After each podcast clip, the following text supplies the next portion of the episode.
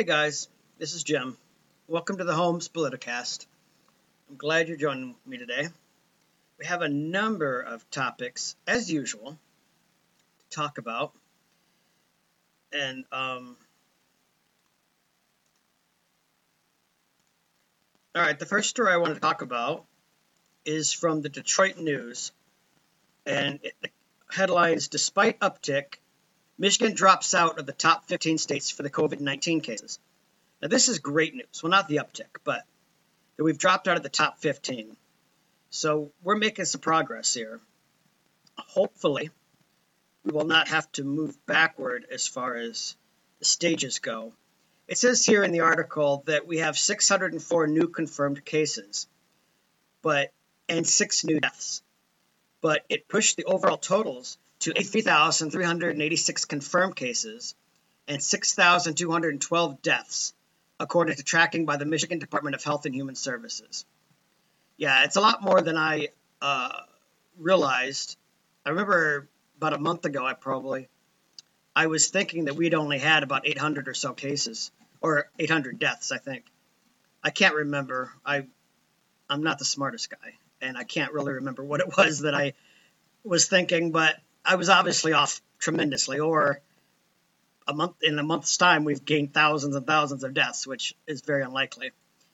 Uh, but anyway, I think I mean that's great news. I, I would hope that the governor would be encouraged by this and that this new uptick is probably just because it's summer and more people are out together. I don't think it's a permanent thing. Of course, you know, I'm not a doctor, so I have no way of knowing, but just based on this, I think that's very good news.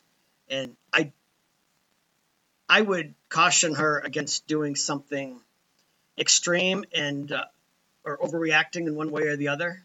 You know, um, I would like to see us open up, certainly, but I understand the argument against it. And so I don't think it'd be prudent for her just tomorrow, theoretically, to open up everything and just say we're all good. Uh, I think that'd be a little irresponsible. But I think we should start moving in that direction of slowly opening up things and more and more areas. Uh, so, anyway, I'm encouraged by that. I'm glad that we're out of the top 15. Uh, but anyway, that's in the Detroit News if you want to look at that story. Another article here affects us here in Michigan, but it's actually part of the federal uh, National Defense Authorization Act. It's a that is an annual bill that comes uh, before Congress and the president to sign every year, and it uh, well, I guess that's what annual means, isn't it? Um, and it contains hundreds of military budgets and policy provisions um, because it's constantly changing from year to year. So uh, it it cover. I mean, I don't. This one necessarily doesn't cover all these things, but over the years, it will cover things like pay raises for military, uh, armor, uh, all kinds of things.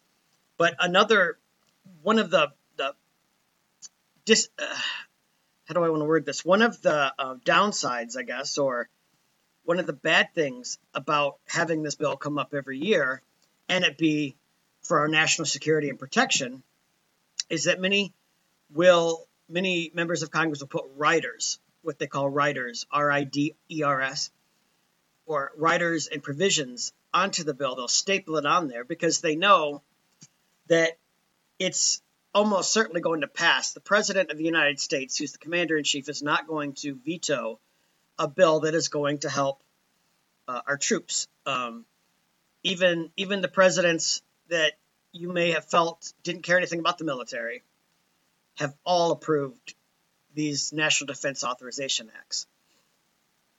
So, and and members of Congress are not going to want to go back to their constituents and say we didn't care about our boys out on the field, and we refused to vote for these things. So, the problem is that many times they'll add these riders to them, uh, especially things that are unpopular or that they know won't pass on their own, but they think if they slip it into this bill, you're not going to veto the whole bill just because there's one thing in it you don't like. So that's that's the downside. And I'm not saying this is the case with this amendment. I'm just saying though that this has nothing to do really with the national defense and authorization. Uh, you know, but uh, what's her name here? I got Slot Slotkin Slotkin uh, Elissa Slotkin. I really don't know how to pronounce her name. Um, she's from Holly, Michigan. She's a Democrat. She uh, put in an amendment that would help arm Michigan for the PFAS battle. As you may remember, uh, we talked about that way back in uh, January and February about how there were a number of areas here in Michigan that were contaminated and we needed federal funding. So I said all that earlier just to explain about how these things get put in this bill. I don't want to slant this article by making it sound like I'm saying this is just one of those ridiculous things they put in the bill. Um, you'll have to judge that for yourself. But it says here, uh, oh, and this article is from the uh, MLive. It's from MLive. And so it says tucked into the defense authorization bill pending in Congress is a provision that toxic site activists say will arm Michigan with the regulatory firepower needed to force the military to clean up forever chemicals pollution to strict levels. Let me just pause here and say uh, I just realized how they're wording this. It's it's about the military budget, and they talk about regulatory firepower. You know, to force the military to clean. You know, I mean, it's just. Uh, I mean, they're using kind of this strong, uh, you know, militaristic language. You know, the firepower needed to to clean up these forever chemicals. Anyway, I continue here. The amendment to the National Defense Authorization Act, or NDAA, an annual bill that contains hundreds of military budget and policy provisions, would require the Department of Defense to use the most stringent applicable standard when cleaning up PFAS contamination, contamination at places like Camp Grayling or the former Wurtsmith Air Force Base in Oscoda. Elise Slotkin, authored the provision, which did pass the House Armed Service Committee on a party line and made it to the bill passed by the full House. So if it's signed into law, Slotkin says her amendment would eliminate the need for drawn out negotiations between states and the military over whether to abide by an unenforceable federal lifetime advisory threshold or by stricter enforceable state limits being developed to combat PFAS contamination. Um, and you know they have some people who are supporting it. I actually don't see anyone who's opposed to it. Uh, I would like to hear the other side. Is, is all I'm saying. I don't see anything in here where it's explaining what the downsides would be because there has to be a downside. Every every bill has a downside. There's a positive and a negative for every piece of legislation that passes. Unintended consequences, all kinds of stuff. But in Michigan, passage of Slotkin's amendment would force the Department of Defense to comply with both stricter groundwater cleanup levels, triggered by adoption of new high profile state level drinking water standards, as well as an obscure state rule on the books since 2014 that sets a very low limit on one particular uh, PFAS or PFAS chemical in surface waters. Uh, in Oscoda, state regulators have had trouble getting the Air Force to comply with the low 12 parts per trillion Michigan cleanup threshold for the toxic compound at the point where groundwater vents to surface bodies like Van Etten Lake and Au Sable River, both of which are contaminated by chemicals leaching through the old base. So, I mean, those things sound very good, and, and I would support that. Um, I just don't know if there what the downside would be. Um,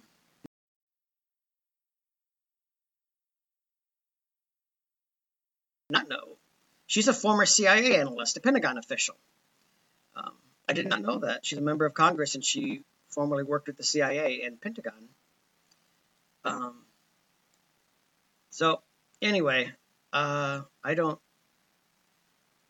Oh, oh, I see one reason why this bill is being brought up. It says the Pentagon has pushed back against state standards in several states. In Michigan, the Air Force has invoked its sovereign immunity from state law during disputes over compliance with the 12 PPT standard.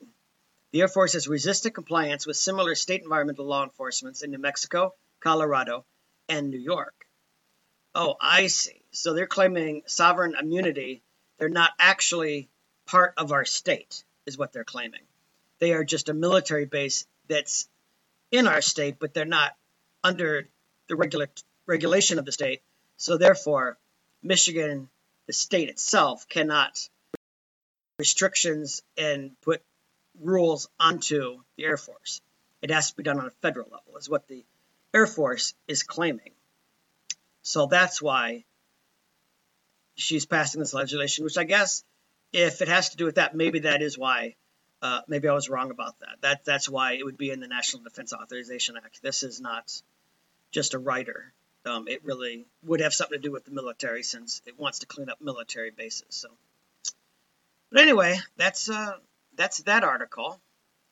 Um, and those are the two main Michigan articles that I have here. Um, so here I have two stories which kind of are connected and has to do with um, even if um, e- even if schools do reopen uh, in the fall, what is even going to be taught there? Is a question um, that needs to that needs to be addressed. Um, these two articles are talking a little bit about um, about this in Chicago. In Chicago, area leaders call for Illinois to abolish history classes. This is from Channel 5 Chicago News. Um, and this, obviously, as you know, I'm a big proponent of history. Uh, bothers me tremendously. Okay, here's what it says here. Leaders in education, politics, and other areas gathered in suburban Evanston Sunday to ask that the Illinois State Board of Education change the history curriculum at schools statewide and temporarily halt instruction until an alternative is decided upon. At a news conference, State Representative LaShawn K. Ford said current history teachings lead to a racist society and overlook the contributions of women and minorities. And I don't know how much more of this I can read before I get upset. Um, I'm just going to skim over some of this because most of it is just garbage and I'm not going to waste your time or mine with it. But when it comes to teaching history, we need to end miseducation, Ford said. Um, they, he discussed how current history teaching practices overlook the contributions by women and members of the Black, Jewish, LGBTQ communities, and other groups. And they want immediate change in practice. The miseducation of our children must stop. It is urgent that it comes to an end as we witness our current climate become more hostile. Miseducation has fed and continues to feed systematic racism for generations. If black history continues to be devalued and taught incorrectly, then it will call for further action. Um, although the Evanston mayor, I have to give him some credit, his name is Steve Hagerty, said, As mayor, I am not comfortable speaking on education, curriculum, and whether history lessons should be suspended. This is not my area. Um, when he was asked about it, you know, I, I mean, certainly it's not my area of expertise either, but I would say I think it's wrong. But he's a politician. He's got to kind of play it both ways. And I think that was probably the best thing to say is, hey, I'm not an expert on, I'm a mayor. I'm not a school teacher. I'm not a professor. I don't know. I can't answer what it should be done. Okay, here's why it, it bothers me because first of all, miseducation. Kids aren't being miseducated.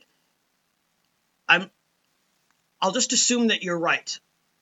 This this representative Ford is right if he says that they're let's just assume that he's correct when he says that children aren't being taught about black history and Jewish history and women's history and all this.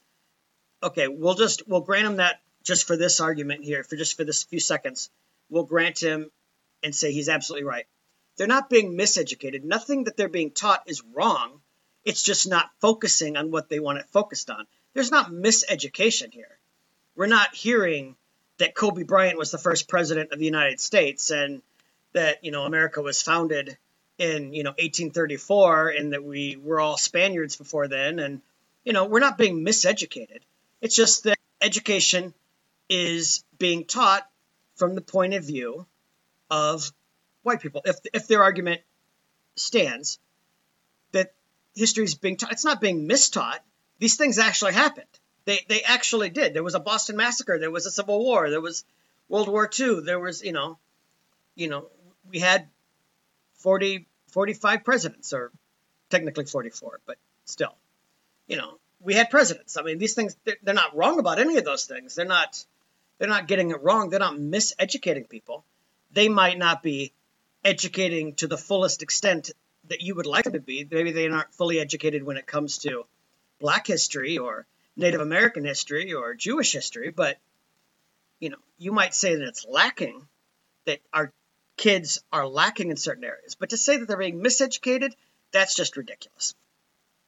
Secondly, uh, my point would be that I have three points here. Secondly, my point is that with the the kids, what they're what they're being taught is from the point of view of uh, well, like I said, of the white settlers. I mean, they were the ones who were the founding fathers. I'm not, I, I don't mean that as an insult to anybody else, but the founding fathers were white males.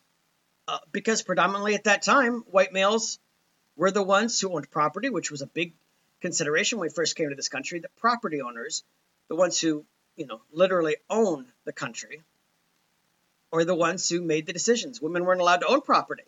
So you had white men, and of course, minorities were too poor, or they were in slavery, or whatever. So yeah, I mean, I, I'm not I'm not saying it's something to be proud of. I'm not saying it's great that white men were the ones who ruled, but I'm, my point is that that was the factual history. So if you're teaching history and you want to talk about how the nation was formed, you're going to have to talk about the white men of of of that time. You're not gonna you're not gonna tell this I'm a slave. How is learning the story of a slave? You know, um, Atticus Finch was uh, a black man who was killed at the Boston Massacre. He was a slave, and uh, he was killed at the Boston Massacre. He's one of the first um, uh, uh, uh, uh victims or of the of the Revolution. First casualties. That's what I was looking for. Um, studying his history is not going to tell you how the country was founded. It's going to end when at the Boston Massacre. There are certain black people you can find and certain women that I'm not saying didn't play an important role. Like at Valley Forge, there were women who uh, came and helped the men who were starving and without you know without food and clothing in the middle of winter. There were women who came out there and, and brought them soup and helped nurse them back to health and things. I mean, they played a vital role. I'm not, but they weren't the main characters. They were supporting characters. So of course you're going to tell the story from the point of white people. That that is my main point that, you know, up until Barack Obama, all of our presidents were white men. So if you're telling the story of our nation's presidents, you're not going to tell the story of Chief Joseph or uh, Sacagawea. You're talking about white men. So again, I'm not I'm not saying that that is the way it should be. I'm not saying that we should go back to only white men. I'm not saying that that was when America was great. Um, I'm just saying that that just that is history. You can't deny that. And if you're going to teach history, then you're going to talk about primarily white men until you get to a certain point in our history. And then it's going to become much more inclusive history because you you know you've got the Civil War, Reconstruction, and then you get you know you start talking about the plight of black people and the slavery, and you start talking about women's suffrage in the 19 or the early or the late 19 teens um, when women were, were protesting and, and demanding the right to vote. And then you got the civil rights movement. Well, and then you start getting more into the history of, of a more um, integrated history because now you're starting to see people who have rights, who have voices, who, who are making a difference in the country. So, so you're going to learn more as you get older. You're going to have more inclusion as you get older. But if you're talking about the very beginning of this country, whether wh- whether it was right or wrong, white males were the predominant people, and they were the history makers primarily. The third point I want to make is that's just ridiculous that history isn't teaching these things. That's just a ridiculous comment because I went to Grand Haven Public Schools, and it was a very, and when I went there, it was a very, very conservative town. We didn't have, in the entire time I went to Grand Haven, there was only one black kid in our entire school. And he was only there for like a year. And I don't know if he dropped out or if he moved or what happened. But I remember there was, I think his name was Darren, and uh, he was the only black kid in the entire school. And there may have been some Mexicans or other things, but it was like 90% white at my school, if not more. And we are a very conservative town. If you were, I mean, it seemed like everybody was a Republican that I knew. And if you were a Democrat, you either, um, or there either were no Democrats or they were too afraid to spout their views because they knew they'd be shouted down by all the Republicans. So it was a very conservative area. And even then, I remember we went into large depths in history talking about what happened to the Jews in the Holocaust, talking about slavery, talking about Harriet Tubman and Sojourner Truth, and you know, talking about the Underground Railroad. And we talked, you know, we, we you know we talked about the women's movement. They contrasted that that in the 19 teens we were fighting in Germany, and President Wilson said we wanted to make the world safe for democracy, and they would contrast that with here at home when women are are protesting and fighting for the right to vote. Like you know, young men are fighting and dying in foreign nations to make those countries safe for democracy, and here in America, women don't even have the right to vote. I mean, you know, we, we went into this, we delved into it, we delved into the civil rights movement. We talked about Martin Luther King and Malcolm X, and you know, we had vigorous debates about um, the two different roles that those two different leaders had.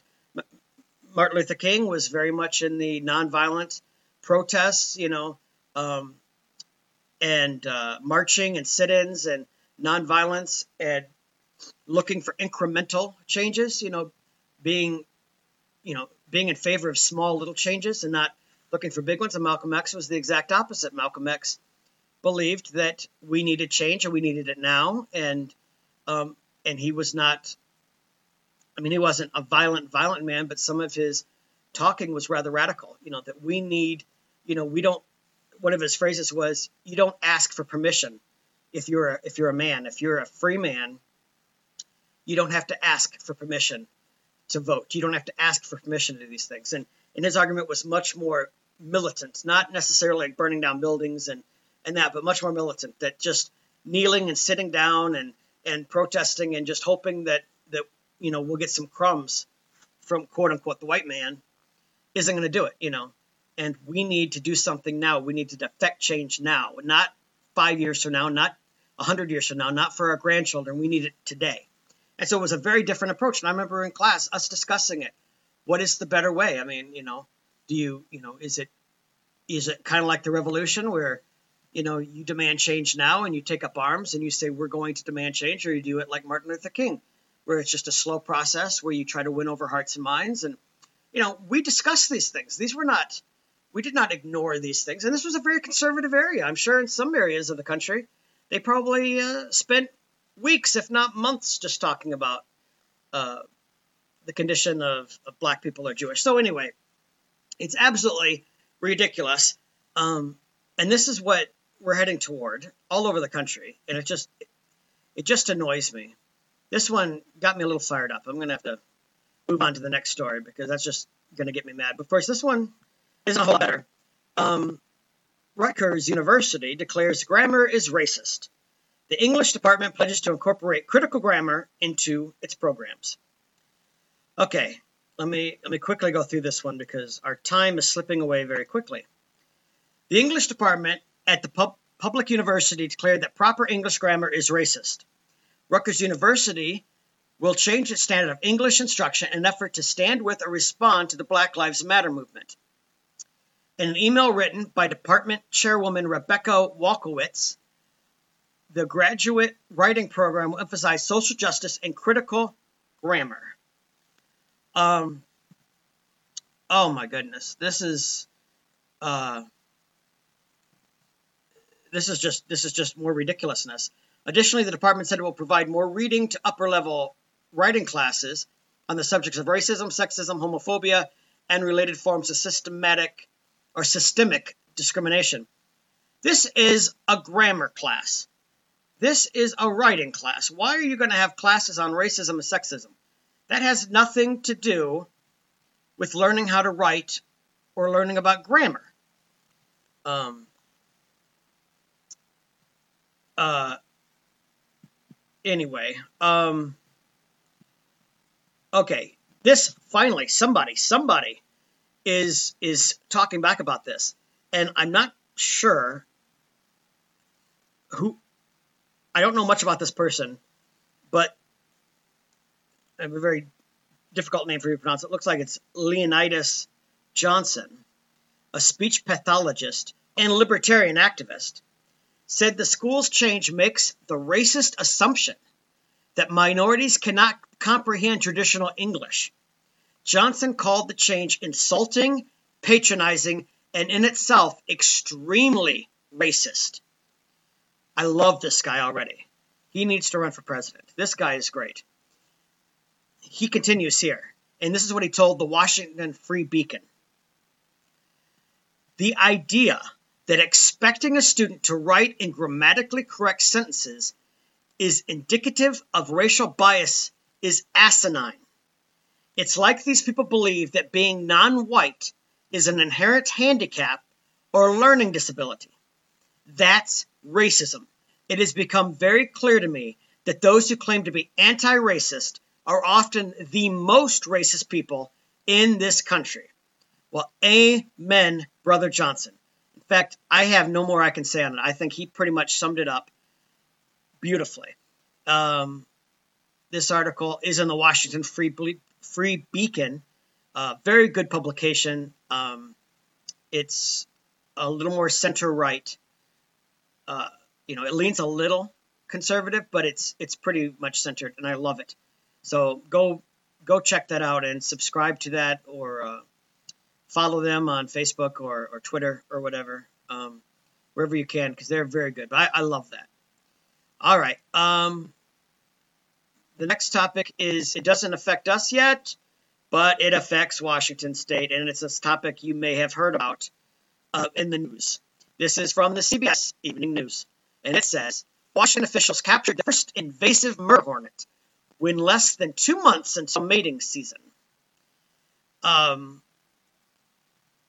it, I, I loved the the byline on this. Um, I don't have it in front of me, but it caught my eye. It said that the they had Washington had captured its first murder hornet, and the race is on to to find the nest before mating season.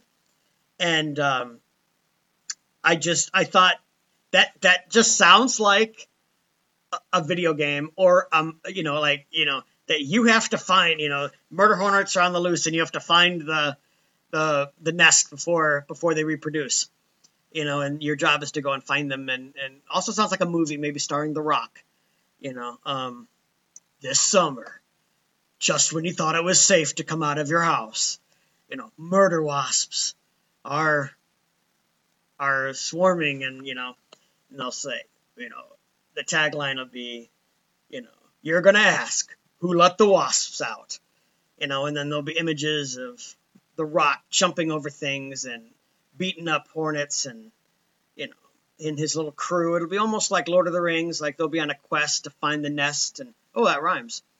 They're on a quest to find the nest. Oh, it's almost like a rap song.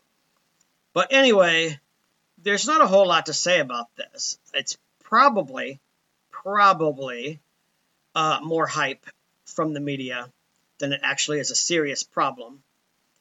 Um, but kind of like the bubonic plague, there for a while that I actually started thinking might be serious, and then I found out that it's actually pretty common around the world um, that these things come up.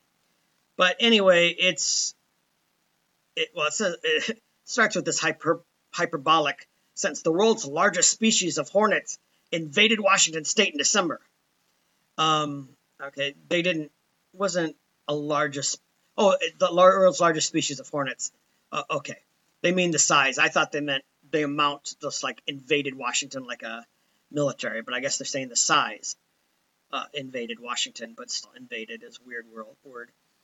But anyway, they they found these things, and in mid-September, the queen will mate, and the male hornets and start reproducing new queens and workers, and so they want to find the nests before they have a chance to do this in September, and blah blah blah. And I don't know if it's gonna amount to anything, but it's an interesting little uh, story, and I just I still think it'd be a great movie. Of course, in my movie, the hornets would be huge, like the size of men. Uh, they probably are, when they call them a giant murder hornet, it's probably just a little bit bigger than the average hornet. Probably, I, I would imagine they're not like literally the size of humans. But oh, here's another interesting thing, very racist, I guess, that it it says in the headline that it has captured its first Asian giant hornet. Um, again, I, I, brought this up a few weeks ago about the bubonic plague and all this, and about the coronavirus and about the swine flu. Why and now these giant hornets? How come all this stuff seems to come from Asia and China? I don't understand. What are they doing over there? You know, that is allowing these creatures to become larger than life and plagues to be spread around the world. I don't know. I mean, I'll probably get canceled for that, but you know, I don't understand why all these things seem to come out of China.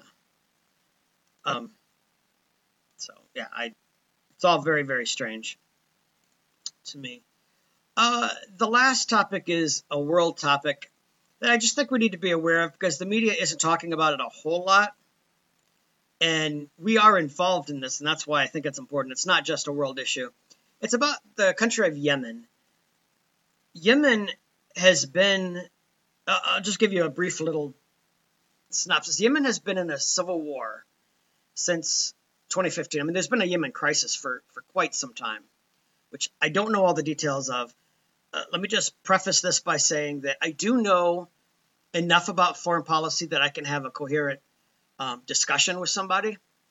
Uh, but I don't, I'm not an expert in foreign policy by any means. And I don't know a lot of things about why we do what we do. Um, I know lots of times what's going on around the world, but I don't know why we take positions that we do, um, in why we take sides in certain issues, why we don't do other things, you know, uh, you know, like why we don't try to do a diplomatic uh, solution as opposed to militaristic. I don't know what what decisions go into that. Um, I couldn't tell you why we just don't sit down and talk to a country like Iran. I, I don't know. I don't know if they feel there's no need. I don't know why we've never tried to negotiate with Iran and work out our differences instead of just being opposed to them. That's what I mean. Like, I don't really know that much. I can tell you about our relationship with Iran, but I can't tell you exactly why we do what we do with Iran. Um, so that's kind of what I can tell you here. I know the Yemen crisis has been going on for many, many years, uh, at least 10 years or more. I don't know why they've been having a crisis for 10 or more years. I do know that in 2015, under the Obama administration, they broke out into civil war and they broke into two camps. You have the government, and I can't even, I can't remember, or even if I could, I wouldn't be able to pronounce the name of their provisional government. And then you have the Houthis, I think is how you pronounce them.